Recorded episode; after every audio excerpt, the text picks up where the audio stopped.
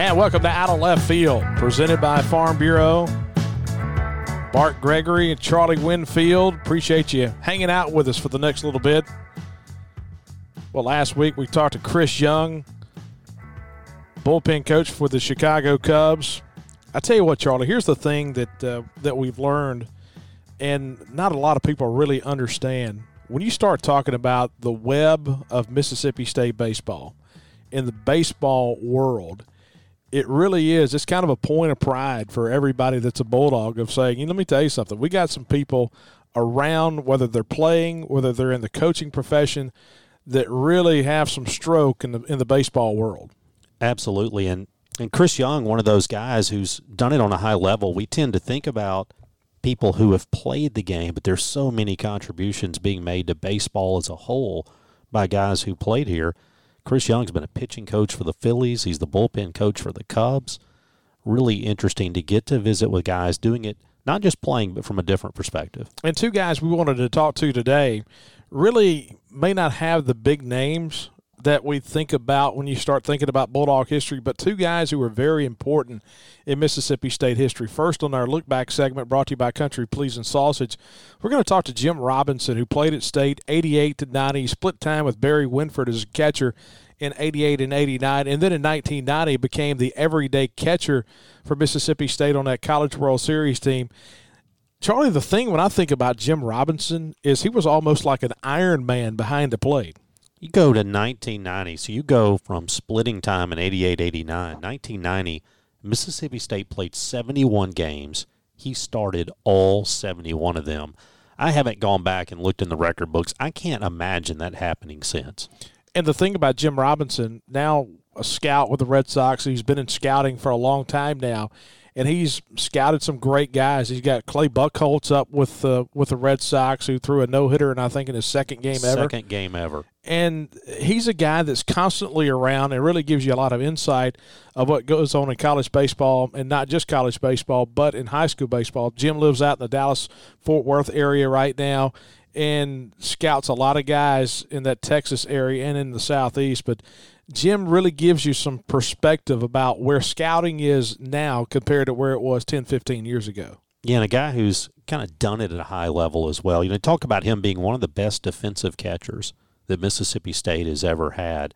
And there's something about being a catcher that just makes you ideal to be a scout. There's something about a catcher. They're just cerebral. They see everything in front of them. They have to understand opposing hitters. They have to understand their pitchers. They have to have a relationship with the umpire. There's just something about a catcher that seems to be ideal to be a scout. And later in the show, we're going to talk to Del Unser, who played at Mississippi State from 1964 to 1966.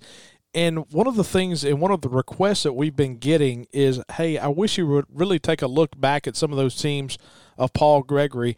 And Charlie, I can't wait to ask him some questions about Paul Gregory. We've talked so much about Ron Polk and Pat McMahon and John Cohen, but we haven't talked a whole lot about Paul Gregory. And to be honest with you, I get asked about 20 times a season. I'm not related to Paul Gregory, and I'm sure I'll be asked by Del Unser about that. But Del Unser is one of the greatest Mississippi State players of all time. Played 15 years in the big leagues is a scout and was a scout with the Phillies organization for a long time. But there's a guy who was very big in a big era of Major League Baseball. You and I love baseball guys. We're not going to run into anybody who is a bigger baseball guy than Del Unser. His dad was a professional baseball player. His dad, in fact, was a teammate of Paul Gregory way back when. And all of a sudden, Del Unser makes his way down from Illinois to Mississippi State. He leads the SEC in home runs a couple of years. He's drafted about half a dozen times. Of course, they used to have more drafts per year than they do now. And he is a guy who had a 15 year career in the major leagues. And the big moment was in that 1980 World Series. 15 seasons, he goes to the postseason once. And coming off the bench as a pinch hitter, he goes five for 11. He has, I think, three doubles in the postseason that year. He had a big one to help beat Houston in the deciding game.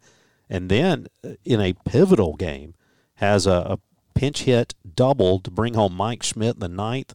Phillies go on to win the World Series. And Del Unser, a guy, just one of five Mississippi State players to have a World Series ring. You talk about that 1980 team with the Phillies, and if you talk to Phillies fans, they may tell you that that hit by Unser may have been the biggest of the World Series in 1980. And the reasoning was the Phillies won the first two, the Royals won the second two, and then they're in game five. They're down in the ninth inning, and Quisenberry. Yeah, Dan Quisenberry. Quisenberry's on the mound, the reliever of the year that year. I mean, Quisenberry was the big time reliever for the Royals and you have Mike Schmidt on at first base, and Unser pulls the ball right down the right field line. Schmidt's able to score that ties the game. He actually scores the go ahead run in the top of the ninth inning to win it. But that double, scoring Schmidt from first base, really changed the complexion because the Royals were about to go up three games to two, but all of a sudden it flipped, and now you can go back to Philadelphia, and they won the World Championship the next day.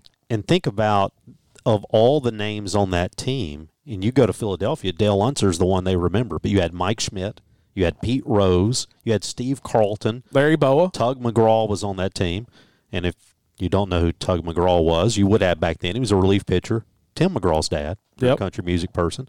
But there were so many big guys on that team, and it's grabbing a bat in the ninth after sitting there cold that Del Unser goes in and basically has the pivotal at bat in that entire series.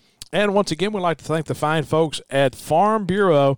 Go with the home team, our presenting sponsor, Farm Bureau, Henry Hamlin, the gang of agents across the state of Mississippi. If anything happens, disaster happens, disaster strikes in your area, you want someone that you know that can come out and help you in any way get back on your feet and without doubt, the perfect people you can trust with your insurance needs is Farm Bureau. And when we come back, we'll have a look back at Bulldog history, brought to you by Country Pleasing Sauces. Jim Robinson, Red Sox scout, played at Mississippi State from 1988 to 1990. He'll join us right here on Out of Left Field, presented by Farm Bureau.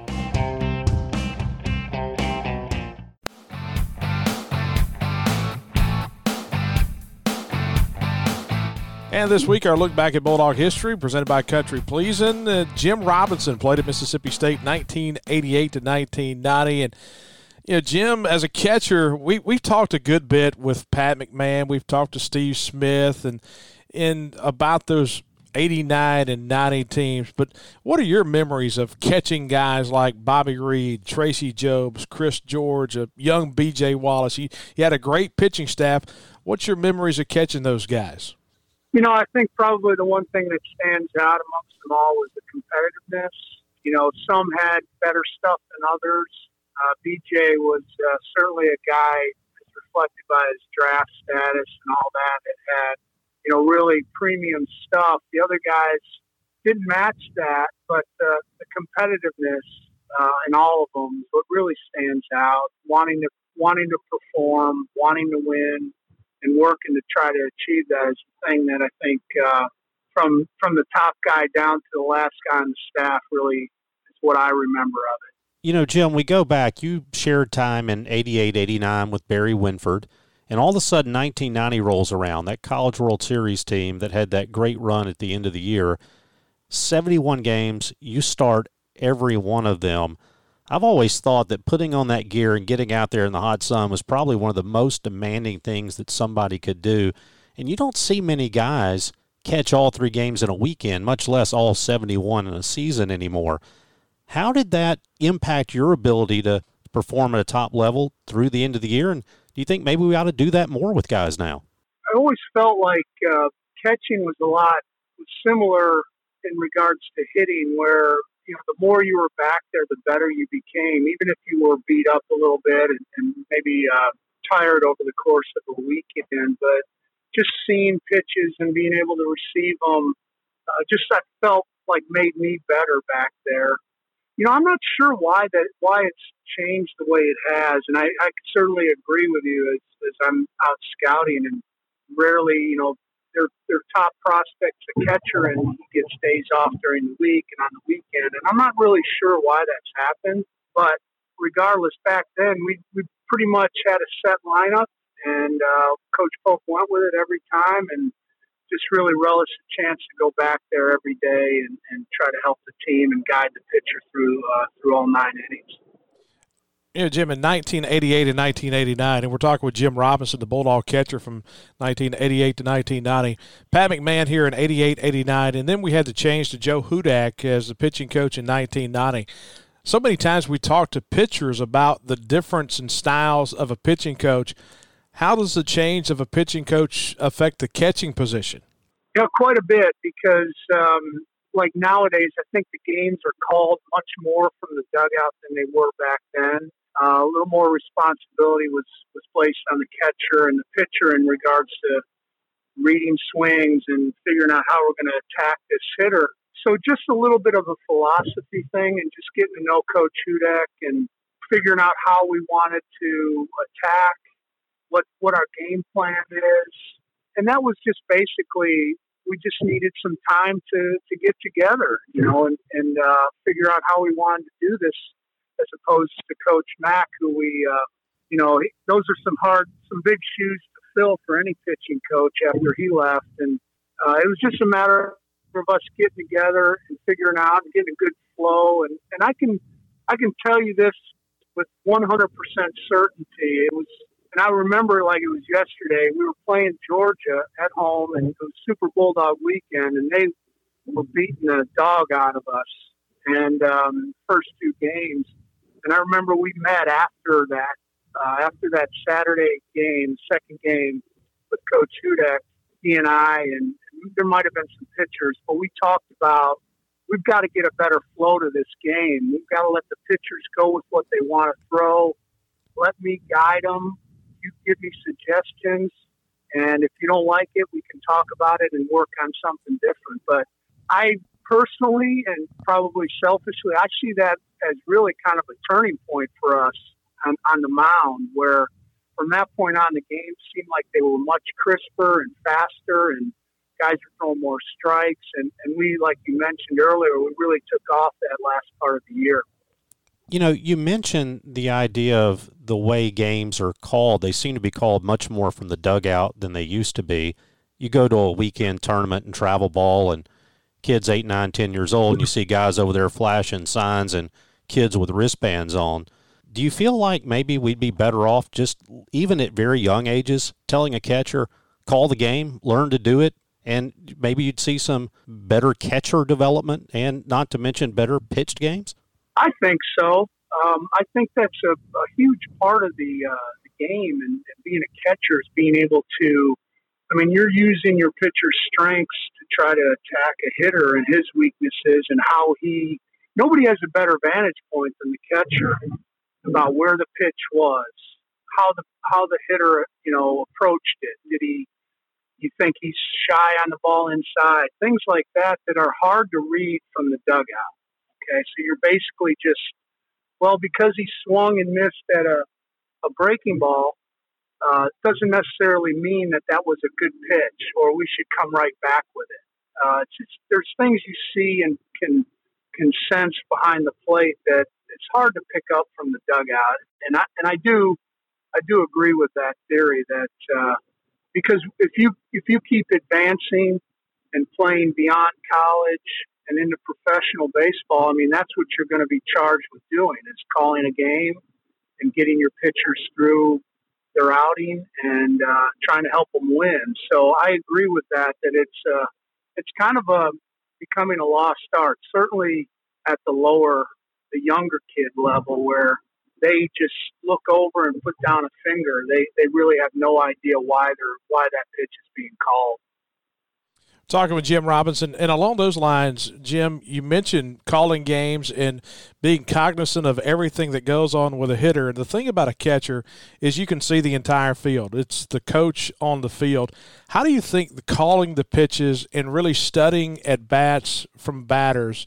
has helped you now you've been a scout for a long time how did you how do you think that helped you transition from a player into a scouting role a lot of times I'm watching from the same perspective, right? I'm not on the field, but I'm behind the plate, uh, trying to take in the entire field as uh, as each as each pitch is thrown. So certainly has helped uh, in my development as a scout, uh, having you know being able to play a number of years, uh, obviously at Mississippi State, and then some professionally. Just being having that perspective and understanding why certain things happened, and maybe you know a home run that a pitcher gave up that I'm scouting. It might not might not have been a bad pitch. It was a bad it was a bad pitch call, pitch selection as opposed to location and things like that. I think it's it's definitely helped me and, and something that I take a lot of pride in for sure.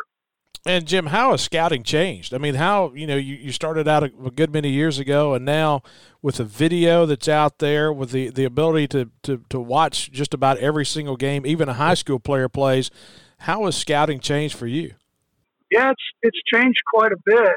Um, you know, it, like you mentioned, the video access we have, uh, the data that's being provided a lot, most D1 schools and a lot of JCs and other, all these events we attend in the summer will have pitch data and, and exit velocity and things like that that the kids and the and a lot of the staffs are, are really buying into. So we've got to pay attention to that.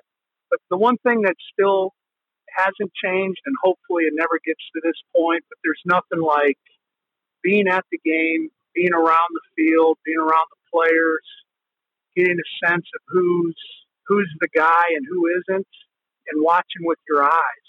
And once you can get a good basis for that, and you're you're aware and you do your work, that you can uh, you can start to separate the, the pretenders from the real guys and and uh, you know sign big leaguers. So I'm hoping it never gets to the point where we're not sending guys out to watch guys in person live, see their pregame work, talk to the coaches about them, uh, seeing how they react and move.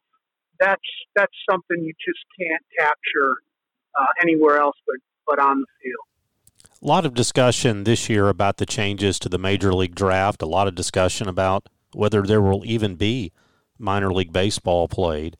In the shortened draft context, how does that change teams' approaches? Do you see it changing in Major League Baseball?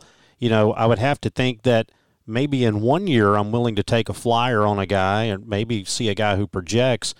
Do I need, if I'm a Major League GM, do I need to be a little more cautious this year and think I really want to go after the college guy that I've just got a bigger book on? I think there's some truth to that. You know, uh, it's obviously the, the kids that we we, we do a lot of work in the summer, so that that's a really big part of our process.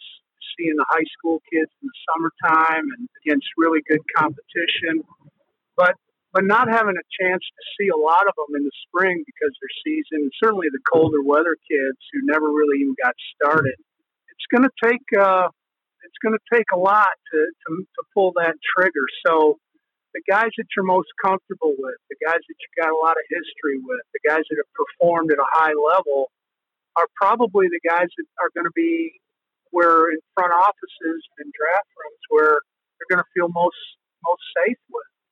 And I, I still think the draft is going to go where the, the best kids are still going to go. They're high schoolers or college, but you're not going to see some of these high school kids that maybe would get stuffed into the first five rounds in years past because you have 35 more rounds beyond it.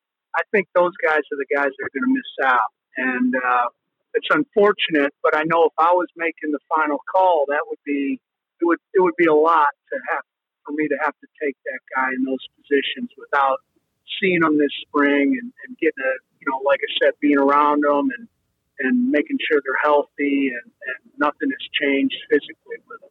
Talking with Jim Robinson, scout with the Red Sox, and this was going to be the 30 year anniversary of that College World Series team in 1990. And I guess one of the things that scouting allows you to do is to travel to possibly come back more than some of the other guys to Mississippi State. And one of the things when you talk about baseball guys, the camaraderie that a team has, it just seems to me like even though it's been a little bit of time now, that you guys as a team from 88 to 90 are still pretty close. Yeah, there's uh, there's some group chats going, um, group meets, things like that that we can uh, that we still uh, still communicate with. I'm probably a little further away than most of the other guys. It seems like there's a lot of guys that are closer together and maybe run into each other a little bit more frequently at football games and, and things of that nature. But yeah, it was, it was a shame that uh, all this happened. I was really looking forward to getting together with all the guys, and I've seen quite a few of them over the years coming back. Um, but a lot of them I haven't, and I was really looking forward to seeing those guys and sharing a laugh and, and uh, rekindling some old memories. Well, we look forward to seeing you the next time you're on campus. We really appreciate you taking your time out today. I know it's a busy time for you with the draft looming in the next couple of months, but we appreciate you taking some time with us. You got it, guys. Thanks for having me on. And that's Jim Robinson, catcher for state from 1988 to 1990. And this look back at Bulldog history brought to you by our good friends at Country Pleasing Sausage. Country Pleasing, located on Highway 49 down in Florence, just past Jerry's Fish House on the left. Here's the big igloo, and then right past that, just to the south, is Country Pleasing Sausage. Go in their storefront. They've got all kind of pork and beef and anything you need for your tailgating. But if you're in a grocery store, if you're in Kroger or Vowell's or anywhere in the state of Mississippi, make sure you go by and get some of the original country pleasing sausage, some jalapeno cheddar. Matt Wyatt loves that the onion, the, the green onion. That's some good stuff as well. Country pleasing, without doubt, the best sausage is made right here in Mississippi. And so go check them out. And they always bring our look back segment, and it's always brought to you by country pleasing sausage. Well, when we come back, we'll talk to a former Bulldog, played here in the mid 1960s, enjoyed a 15 year career in the major leagues, and that's Del Unser. He joins us on the other side of the break. You're listening to Out of Left Field, presented by Farm Bureau.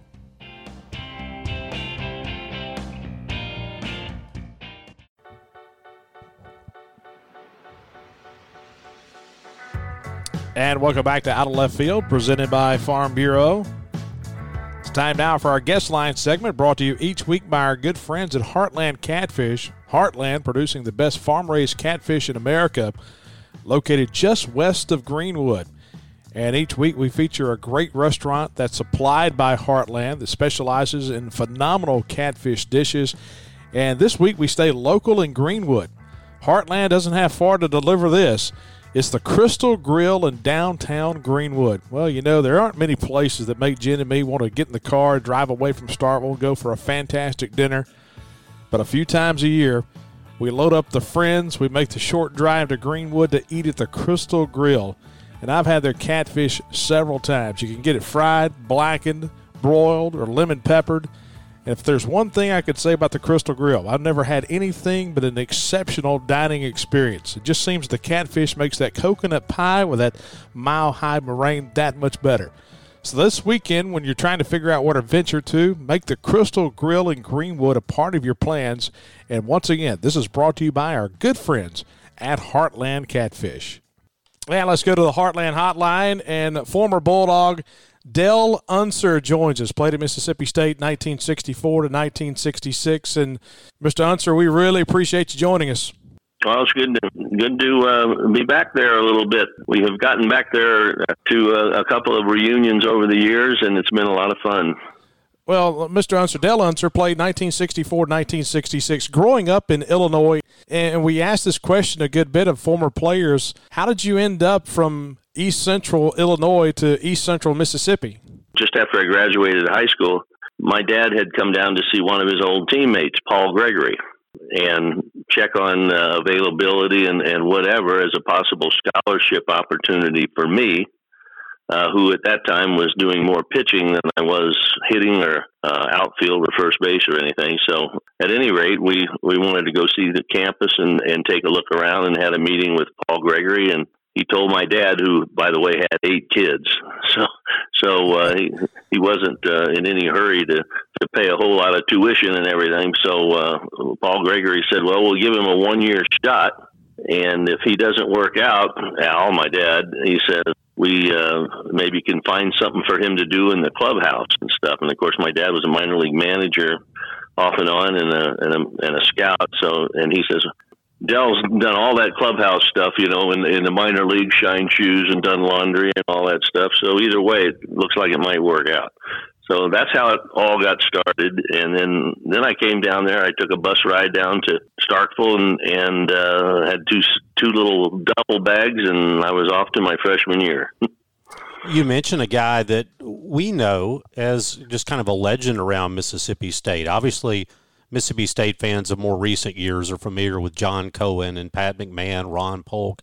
Tell us a little bit about Paul Gregory. He won four SEC championships. You were right in the middle of the first two of those. What was Paul Gregory like as a coach? He was a um, he was quiet. He'd go around at practices and and uh, mention a few things, and he'd have me throwing on the sidelines, pitching and stuff, and making a couple of comments here and there. But he wasn't a stand over you and make sure you did it type guy. He said, "This is you know this is the way we do it," and and then he had a, a good assistant coach, a very very energetic guy named Tom DeArmai, who was kind of um, I mean, he, he was the active fungo hitter and everything else. Of course, Paul, Paul Gregory would hit some fungos too, but but Tom was was a very take charge guy and made sure we did cutoffs and relays and and all the basic fundamentals. And and when it came time to turn me from a first baseman into an outfielder, he worked my butt off and made me better than I otherwise would have been. Uh, so it was a good combination of uh, Paul Gregory made up the lineups. He he, uh, he knew who could play.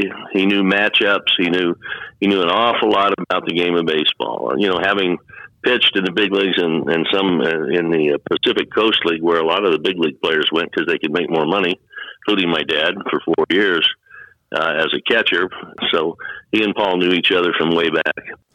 You know, you mentioned a name right there. We're talking with Del Unser, played at Mississippi State 1964 to 1966, back to back SEC championships under Paul Gregory in 65 and 66. Enjoyed a 15 year career in the major leagues. And you mentioned Tom DeArmai so many times when I've heard stories about Tom DeArmai, and it's very interesting what you just said about Coach Gregory about how he was kind of the, the laid back of the two. Tom DeArmai was very cognizant of every single thing that went on with that program, very similar to what Ron Polk and Pat McMahon were back in the 1980s. But they said that Tom DeArmai was as good as anybody in the country at getting a field ready to play. Said he was one of the best groundskeepers you've ever seen of taking care of a field.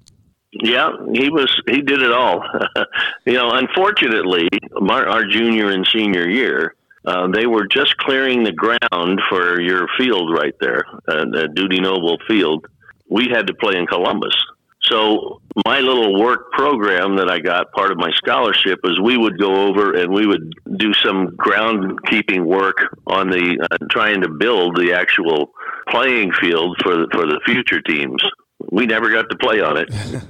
you brought up a good point. Playing that junior and senior season at Redbird Park over in Columbus, and that uh, first year on the south side of Scott Field, where Dorman Hall is located right now, that that old ballpark, that old field where Dorman Hall now is. What was it like playing in the center of campus, just south of Scott Field?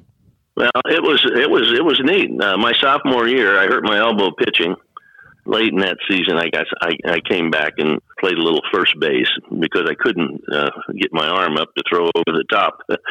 but it was a, uh, a friendly park, and uh, you know the kids from campus could just walk right in. It was right in the middle of everything by the old armory there, and uh, we had some. Uh, some guys, you know, they say, well, uh, Butch Etheridge, you know, he used to hit them over up on top of that metal barn and this, and you know, it was uh, kind of interesting. There was a, there was a lot of tradition there.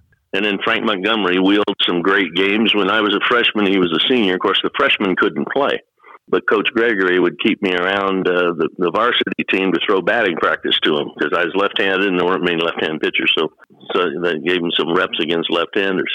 You look back at those 65 and 66 seasons, you won the back to back SEC titles. And some of the names, as I was looking back through the record books, just kind of jump out at you as, as guys that are still remembered at Mississippi State. You think of a Frank Patera, you think of James Carroll and Ken Tatum and you know Mike Burns. Uh, you know, I saw a game where I think it was maybe James Carroll who pitched a 14 inning game. You scored the winning run in the game you're playing against Kenny Stabler at Alabama. Yeah, I was just, the left-hander. Actually, Mike Burns was one heck of a ball player, and he could he could run, he could he could play the heck out of the outfield, and and he was a 300 hitter, um, and, and not only that, just a great person unfortunately, he's no longer with us. And uh, just a, he and Martha were, were were great people. But yeah, we we had a, a team full of guys that could do a lot of things. We, we had speed, we had pitching, we had depth of pitching. We had a, a lot of a lot of good pitchers on the team. Uh, Claude Pasto and and of course Tatum was the ace, and uh, Frank Chambers had come in to close it down oftentimes, and Dick Jarbo would come in there, and no left-hander could ever hit him, and nothing ever got through Don Bell at shortstop. He was phenomenal. There's Wayne Meadows. Uh, I, I, it was my junior year, and, and Bill Bacon came in at second base after that. Uh, we we just had a, a good depth of uh, guys that could pl- could not just catch the ball, but they could hit. You know, and, and pretty much up and down the lineup. Talking with Del Unser, played at state 64 to 66, and uh, you were drafted several times before you actually signed a big league contract. What kept you at Mississippi State and turning down the pros as many times as you did? Well, there are a couple of things. We had well, our junior year, that that was really good, and then we get beat in Gastonia, and, and that left a, a, a sour taste in our mouths. And I really wanted to come back because everybody was coming back Pittsburgh drafted me in the wintertime at the double A level, which would have been the third round. And, and then uh, the following spring, uh, Minnesota drafted me, and I, I went up after my junior year to play in the Basin League uh, in South Dakota in the summertime. I pitched and played the outfield up there. And Minnesota wanted to sign me at the end of that season. A boy named Freddie Glass from Alabama and I were on that team, and we went into Minnesota and worked out with them and they offered me um, well back then I think it was like twenty five thousand in the third round, which was good money back then because the draft had started and all the all the big bonuses, you know, were cut out. So I went back, and my brother at that time was in Vietnam, and he says, "You better get your butt playing baseball and go back to school." He says, "One of us doing this is enough. if, if if you join the service, I'm going to kick your butt." Type of type of big brother talk. And so I stayed in school, and and uh, my my high school sweetheart and, I, and myself uh, get married in in the uh, the winter of my senior year, and and come back, and one thing led to another. I, I get drafted in the first round by the Washington Senators after after going to center field. Gary Washington, I was playing first base my junior year, and Gary Washington came in there and swung the bat good. He didn't play anywhere but first, so I was going to look for another job. So uh, Tommy Armite got me accustomed to center field, and I had played it before, but uh, not with the intensity that he made me go get it. and so, uh, at any rate, I was drafted as a center fielder um, by the Senators, an expansion team. The rest is kind of history. It was uh, it was a, a, wonderful opportunity and and uh, the right place at the right time. I got up there after a year and a half in the minor leagues and, and played center field for them. And we're talking with Del Unser. We'll step away and come back. We'll talk about that big league career. He played at State 1964 to 1966. Back with more on Out of Left Field, presented by Farm Bureau.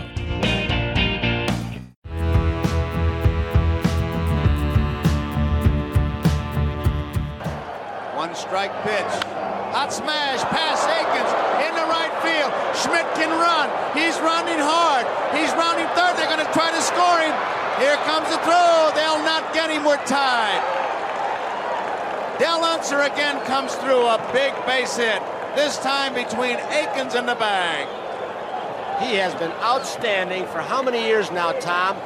Coming into the clutch, sitting on that bench call. And what you heard right there was a ninth inning double, a game tying double. Del Unser, who we're talking with, knocking in Mike Schmidt in game five of the 1980 World Series. And I know that was a big moment for you in your career.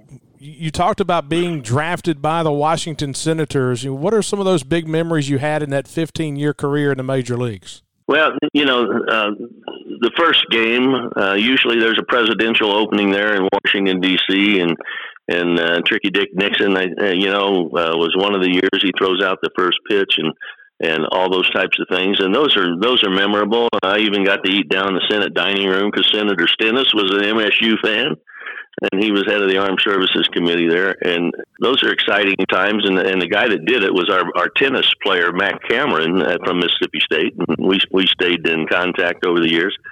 Uh, and, and, he said, "Would you like to have lunch with Senator Stennis?" so that was uh, I thoroughly enjoyed that, and uh, but you know, big moments there. Um, uh, playing for Ted Williams for three years, especially the first year he came on in 1969, which is my second year with the with the Senators, and I hit 230 my first year. I was hitting real good for about half a season, and and it caught up with me, and they figured me out, but I didn't figure them out. And so the next year, he uh, he was he was brilliant at reading pitchers and knowing what they're going to throw and and uh, uh, analyzing him, and, and I really learned a lot from him. And then of course, later in my career, I played outfield, center field most all the time for the first eight or nine years, and then I played all the outfield positions in first base. And then the mo- the less I started playing every day, after about ten years in the big leagues, the the better I got at pinch hitting, and uh, and I could always play defense, whether it was first base or the outfield. So. In 1979, I had three straight pinch hit home runs. That had to be a memorable thing because it was a major league record. Nobody had ever done it before and um, in consecutive pinch hit appearances. And the third one was off of Rollie Fingers to win the game. Uh, and I never hit one to center field since college almost, and, and I actually I hit one off of him into center field because I wasn't a big power hitter.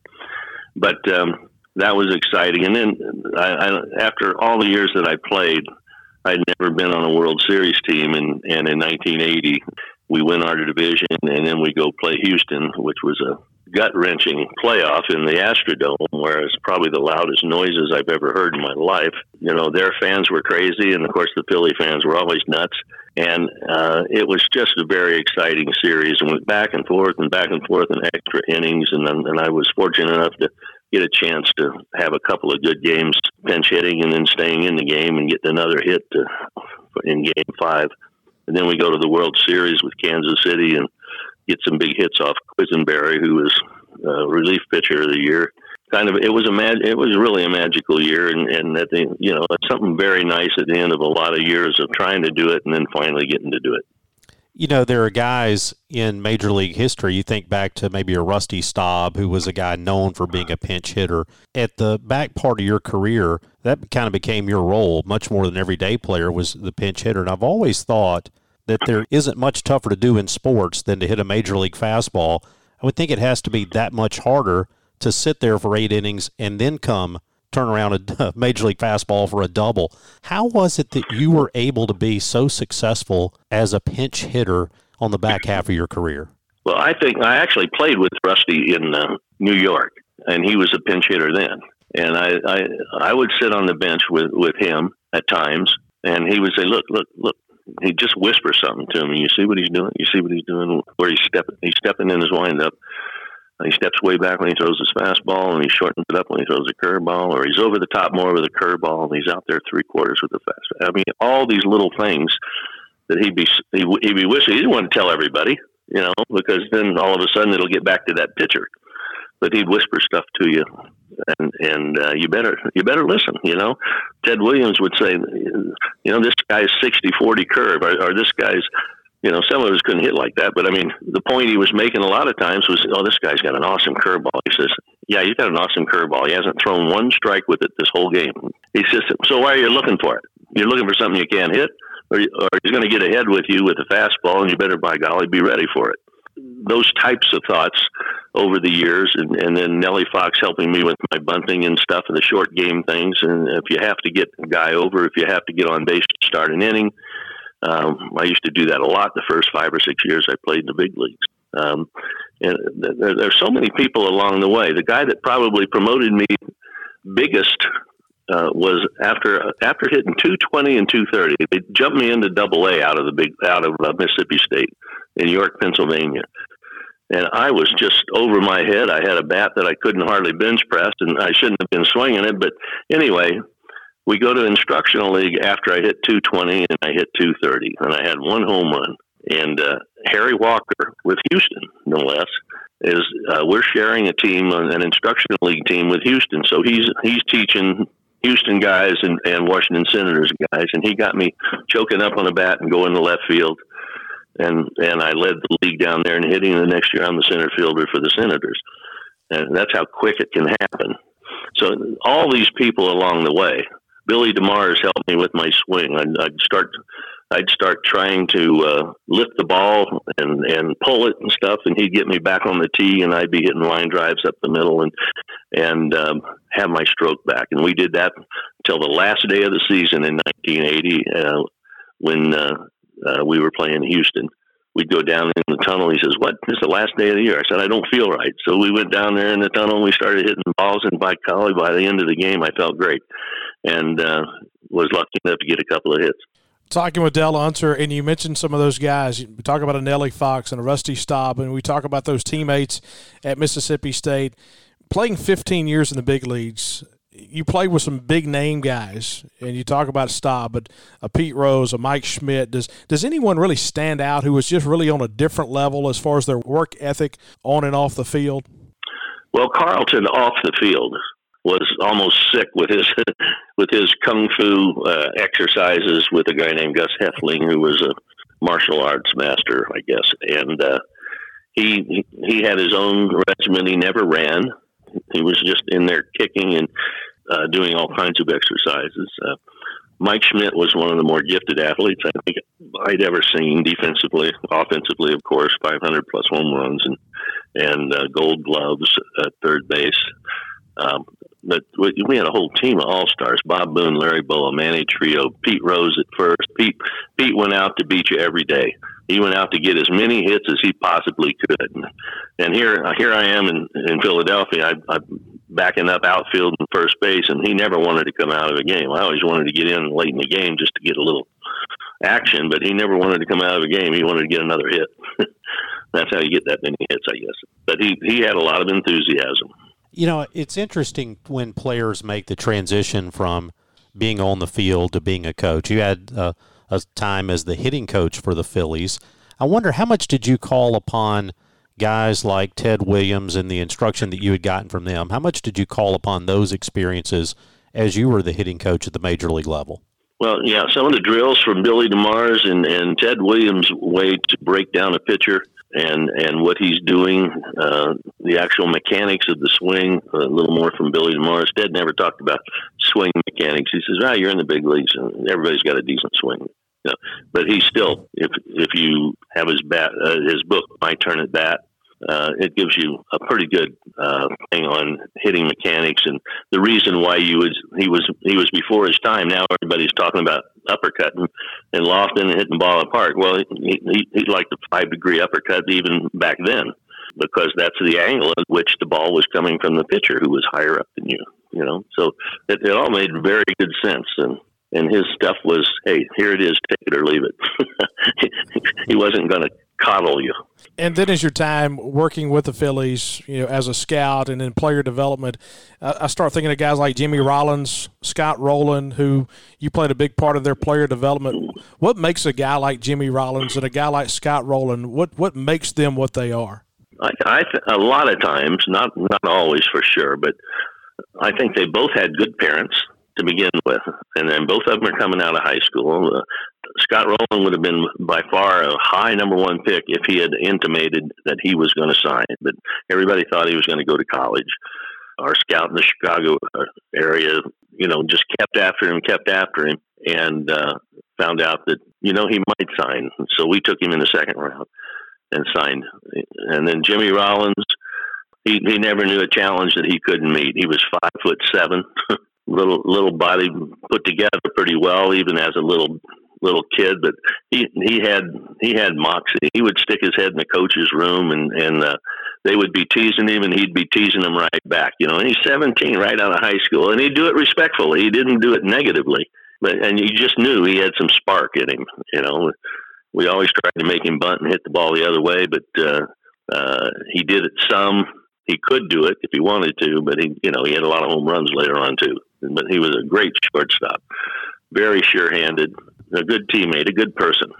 You've seen a lot of baseball, a career that's what more than fifty years, I would guess, or right at it. How do you yeah. see the game of baseball today? Where do you, we talk a lot, or you hear people on TV talking about the health of the game? Where do you see the health of the game of baseball today? Well, I, you know, a couple of problems I think with with the marketing or the actual ticket taking. Uh, it's it's incredibly expensive for a family of four to go to a ball game, and and I um, thank goodness a lot of it's on TV, and there's great TV contracts, and uh, if you're a big market team, they're unbelievably good. But there's there's still the the corporate entities uh, with their super boxes and their box seats and everything are are uh, keeping baseball in the money but I, I sure wish they could do more uh, on the marketing end uh, to get families as interested as they, they used to be. I know in, in in the town of Philadelphia, I mean, there are great grandparents, grandparents, dads, and kids that they've got they've got memorabilia hanging on their walls for almost a century, and uh, they're really into the game, and uh, their families are into the game.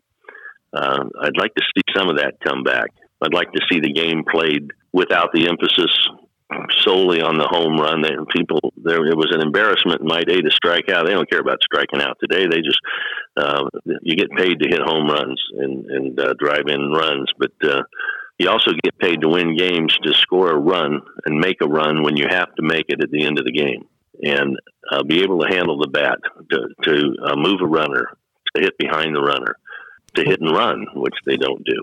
I think that's one of the reasons Bart and I are such big fans of college baseball because you still see a lot of that.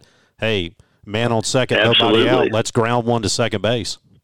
Absolutely, and yeah, and and then you might accidentally get an RBI, but um, that part of the game bothers me. Um, the money bothers me to the extent, uh, well, a couple of reasons. It's kind of un- unreal. When we when we played, I think hockey's still together pretty much as a team unit. And when we played, you know, the guys would eat together, they go out together, they, they did a lot of stuff together. And uh, unfortunately, today, when the team's on the road, they got their limos picking them up, they got their entourages with them, they got this and that. And, uh, probably a little more prevalent in basketball than baseball, but baseball for sure. It's kind of unfortunate that they're not as maybe cohesive uh, as they used to be. And I mentioned this, and four four of the uh, hockey players today for the Coyotes here. I, I played golf over a place called Grayhawk out here where I do an annual thing. And these four guys were just having a blast. And that's the way we used to do it. You know, go out, play golf together, and have a couple beers together, whatever. Uh, I don't think they do that as much anymore. Hey, Mr. Unser, we really appreciate it. Thank you so much. And uh, always great to talk with Bulldog Greats, and it was a lot of fun to talk to you today. Well, I hope to get back down there and see you guys. Come on anytime. Oh, wow. How great that is to talk to Del Unser, to talk about names like Ted Williams, Pete Rose, and so many of those guys on that Phillies teams, and Rusty Staub. Man, you talk about a look back at some baseball history with that interview with Del Unser. So that'll do it for another week here on Out of Left Field. We appreciate you joining us. Once again, we're brought to you by our good friends at Farm Bureau. And until next week, for Charlie Winfield, I'm Bart Gregory saying so long. You've been listening to Out of Left Field, presented by Farm Bureau.